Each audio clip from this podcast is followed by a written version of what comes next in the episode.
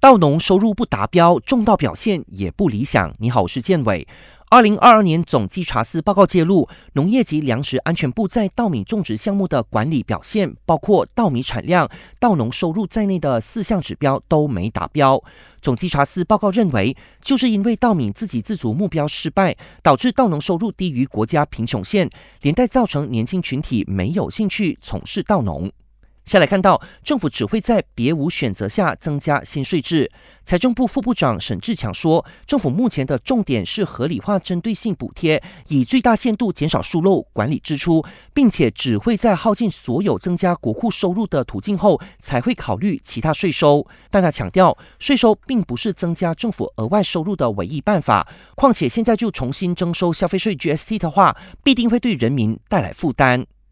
出任国家元首并非晋升。柔佛苏丹伊布拉辛陛下在六十五岁华诞典礼上强调，明年初登基为我国第十七任国家元首，并不是职位上的擢升，而是增加多一份身为一国之君的责任，当中需要牺牲时间和精力，但他会是守护全马三千三百万名人民为本身的首要任务，而不是两百二十二名人民代议士的政治利益。同时，陛下宣布，在他出任国家元首期间，王储东姑伊斯麦将受委为柔佛摄政王，州政府则负责为王储提供指导。最后，本台正在招募全职新闻主播，欢迎符合资格者将履历表和一分钟的新闻录音发送到 newsroom at astro dot com dot my。